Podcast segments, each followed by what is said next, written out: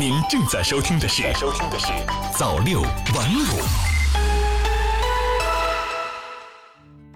朋友你好，今天是二零一九年九月十六号星期一，欢迎收听早六晚五早间档。先来关注时政方面的消息，三峡枢纽二零一九年通过量过亿吨，黄金水稻发挥黄金效益。中新网宜昌九月十五号电。连日来，三峡坝区河段一派繁忙景象，大型货船满载货物安全进出三峡船闸，待闸船舶有序靠泊三峡通航综合服务区。长江三峡通航管理局数据显示，截至目前，三峡枢纽2019年通过量已超过一亿吨。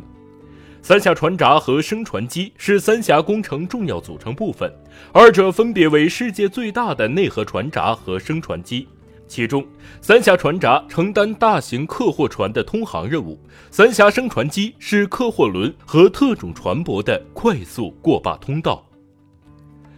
我国日均十八万人次警力，确保中秋假期道路交通平稳有序。新华社北京九月十五号电，公安部交通管理局十五号发布。中秋节期间，各地公安交管部门日均出动警力十八万人次，出动警车五万余辆次，确保全国道路交通安全形势平稳有序。截至九月十五号十七时，全国接报涉及人员伤亡交通事故起数、死亡人数同比分别下降百分之三十九点六五和百分之三十四点二九。其中，一次死亡三人以上交通事故两起，同比减少一起；未接报一次死亡五人以上交通事故。再来关注财经方面的消息，中秋国内游人次破亿，赏月夜游成关键词。新华社北京九月十五号电，记者十五号从文化和旅游部获悉。二零一九年中秋节期间，各地文化和旅游产品供给充足，民俗活动丰富多彩，赏月和夜游成为中秋假日游关键词。文化和旅游部统计数据显示，今年中秋节假期，全国接待国内旅游总人数一点零五亿人次，同比增长百分之七点六，实现国内旅游收入四百七十二点八亿元，同比增长百分之八点七。数据显示。相比五一、端午等小长假，中秋出游中两代、三代人同游的人次占比提升约百分之十四，赏月夜游成为中秋游亮点。西安、重庆、厦门、成都等城市成为夜游网红打卡地，周庄古镇、磁器口古镇、青岩古镇等古镇配合灯光秀，带游客感受沉淀古朴的气息。新疆超八成上市公司上半年实现盈利。新华社乌鲁木齐九月十五号电，二零一九年 A 股上市公司半年报如期披露，新疆五十五家 A 股上市公司有四十五家上市公司实现盈利，占比超过八成。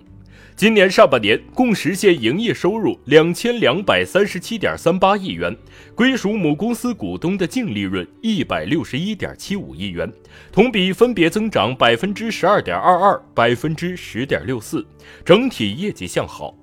在盈利方面，实体企业等老兵力争上游。二零一九年上半年合计实现营业收入一千七百七十九点八二亿元，同比上涨百分之十三点三六。金融类上市公司等新兵表现抢眼，净利润为九十点九零亿元，占新疆上市公司净利润的百分之五十六点二零。再来关注社会方面的消息。车主注意了，汽车上装小黄鸭不仅危险，还涉嫌违法。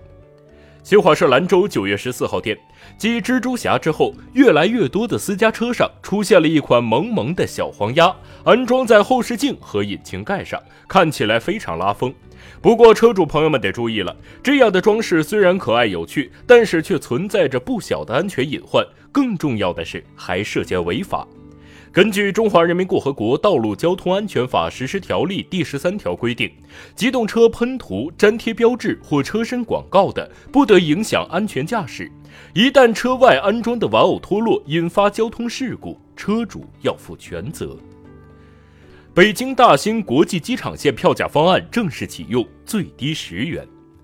中新网九月十五号电。据北京城市铁建轨道交通投资发展有限公司地铁大兴机场线官方微博消息，经过三十个自然日的公示，北京大兴国际机场线票价方案今日起正式启用。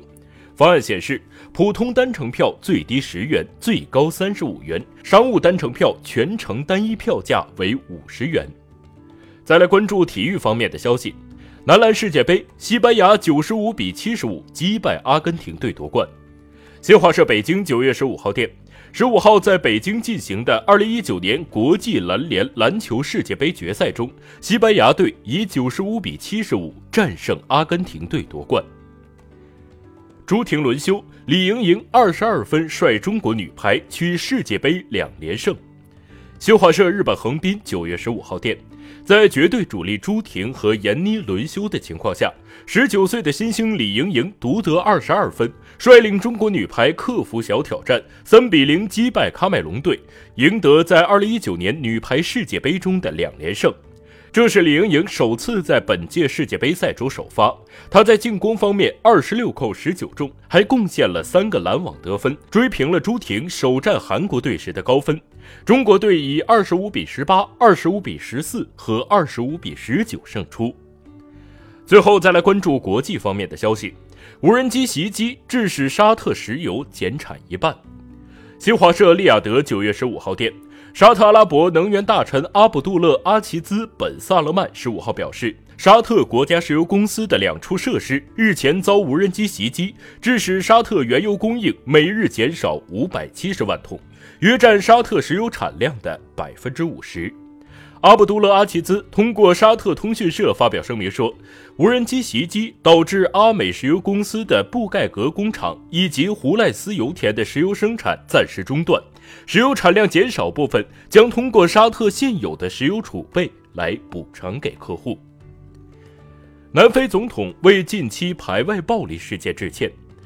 新华社哈拉雷九月十四号电。